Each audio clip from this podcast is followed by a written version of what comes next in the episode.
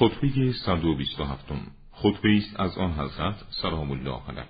در آن بعضی از احکام دین را بیان و اعتراض خوارج را کشف و حکم حکمین را نقض می‌فرماید. اگر شما از پذیرش حق امتناع می‌ورزید و چیزی را قبول نمی کنید جز این را که من مرتکب خطا و گمراه شدم. پس چرا امت محمد صلوات الله علیه را به حساب گمراهی من گمراه تلقی می کنید و با خطای من آنان را معاخذه نموده و با گناهان من امت را تکبیر می کنید شمشیرها بر گردنهایتان بسته در هر جا که دلتان بخواهد موارد صحیح و ناصحیح آنها را به کار می‌برید و گناهکار را بیگناه مخلوط می نمایید و شما می دانید که رسول خدا صلوات الله علیه زانی محسن را کشت و سپس بر او نماز گذارد سپس خاندانش را وارثش قرار داد و قاتل را کشت و میراث او را به خاندانش به ارث گذاشت و دست دزد را قطع کرد و زانی غیر محسن را تازیانه زد. سپس سهمشان را از غنیمت به آن دو پرداخت و آن دو با زنهایی که مسلمان بودند ازدواج کردند. و حق خداوندی را در مورد آنان اقامه فرمود. و اقامه حق الهی مانع از برخورداری آنان از سهمی که از اسلام داشتند نشد و نامهای آنان را از میان اهل اسلام خارج نفرمود. سپس شما بدترین مردمید و شما کسانی هستید که شیطان به وسیله شما به هدفهایش می‌زند و فریب خوردگان را به وادی گمراهی میکشاند و درباره من دو گروه از مردم به هلاکت میافتند. دوست افرادگر که محبت او را به سوی غیر حق میکشاند. و دشمن تفریدگر که عداوت با من او را هم به سوی غیر حق میکشاند.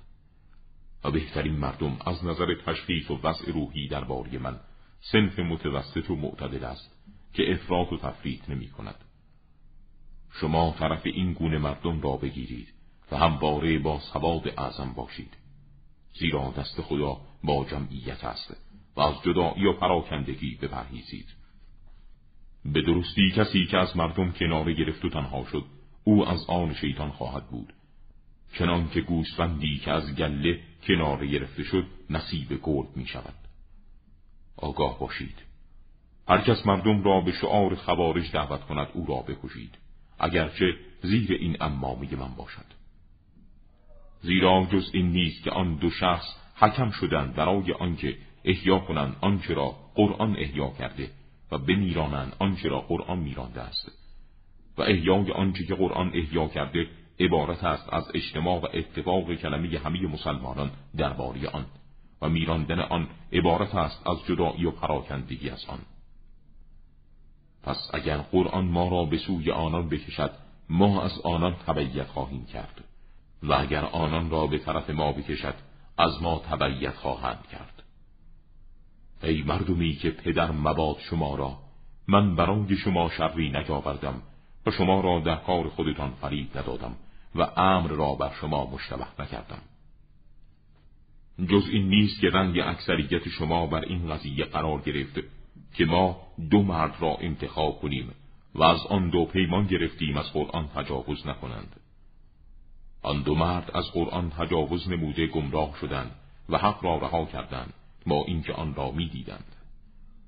هوای آنان با ظلم بود و با همان هوا حرکت کردند و ما پیش از آنکه آن دو حکم به کار حکمیت اقدام نمایند استثناء کرده و گفته بودیم در حکمیت به مقتضای عدالت و نیت حق رفتار کنند و در صورتی که رأی باطل صادر کنند و حکم ظالمانه نمایند رأی و حکم آن دو پذیرفته نخواهد شد.